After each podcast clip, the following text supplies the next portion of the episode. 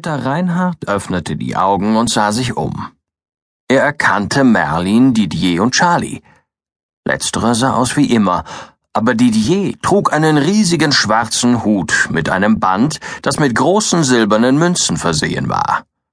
Über seinem einstmals weißen Hemd trug er eine speckige braune Lederweste, die im Vergleich zu seinen ebenfalls ledernen schwarzen Hosen nicht nur sauber, sondern porentief rein wirkte. Merlin trug auch einen großen Hut, allerdings war dieser weiß, blütenweiß, ebenso wie sein Hemd.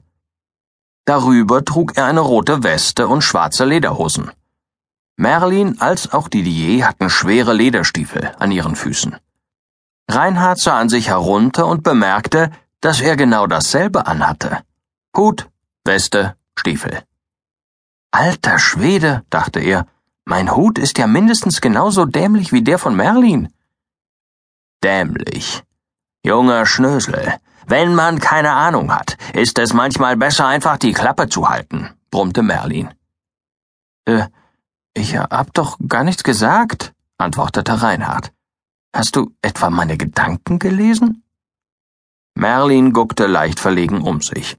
Ähm, naja, könnte sein. Rutscht manchmal so durch, verstehst du? Na egal. Dieser Hut ist nicht dämlich, sondern ein Stetson. Ein John B. Stetson Cowboy-Hut. Des Westernhelden bester Freund. Ein Leben lang. Aber, ähm, ja, egal jetzt mal. Fällt dir denn nichts auf? Mir fällt was auf, rief Didier. Ich habe schon wieder total dreckige Klamotten an. Und du siehst aus wie aus dem Ei gebellt, Merline.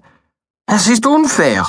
Ich bin ein französischer Edelmann, kein Penner, der nach Gold gräbt. Merlin sagte, gar nicht drauf hören, Kleiner.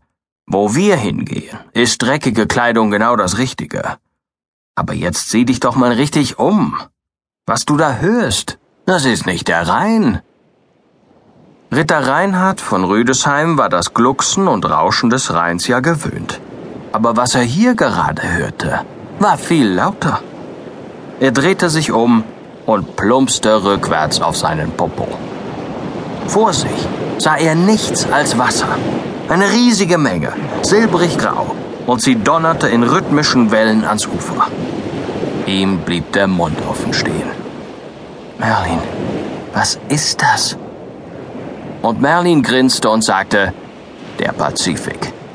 Das Meer, das im Westen die Grenze der Vereinigten Staaten von Amerika bildet. Naja, bilden wird. Wir haben ja erst 1848 und offiziell ist Kalifornien noch nicht Teil der USA. Aber egal. Willkommen in San Francisco, dem Eldorado des 19. Jahrhunderts. Eldorado? Was bedeutet das? Ganz einfach. Vor ein paar Monaten ist hier Gold gefunden worden. Und seitdem sind die Leute total verrückt. Sie kommen von überall her. Osten, Süden, Norden, Asien, Europa, sogar aus Deutschland, weil sie denken, sie könnten hier reich werden. Aber das schaffen nur die wenigsten. Hauptsächlich Ganoven.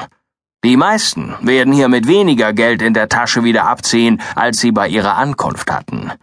Tja, es ist was faul im Staate Kalifornien. Reinhard fragte interessiert, echtes Gold? Wie das Kreuz in unserer Kirche in Rüdesheim?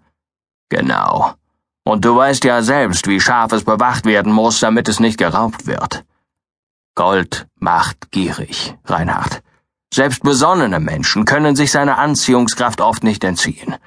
Und seitdem Gold in einem Flussbett in der Nähe hier gefunden wurde, ist die Hölle los.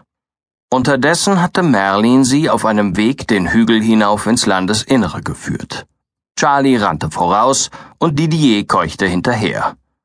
Ah, mon Dieu, kannst du nicht ein einziges Mal da landen, wo wir keine Berge hochklettern müssen, Merlin?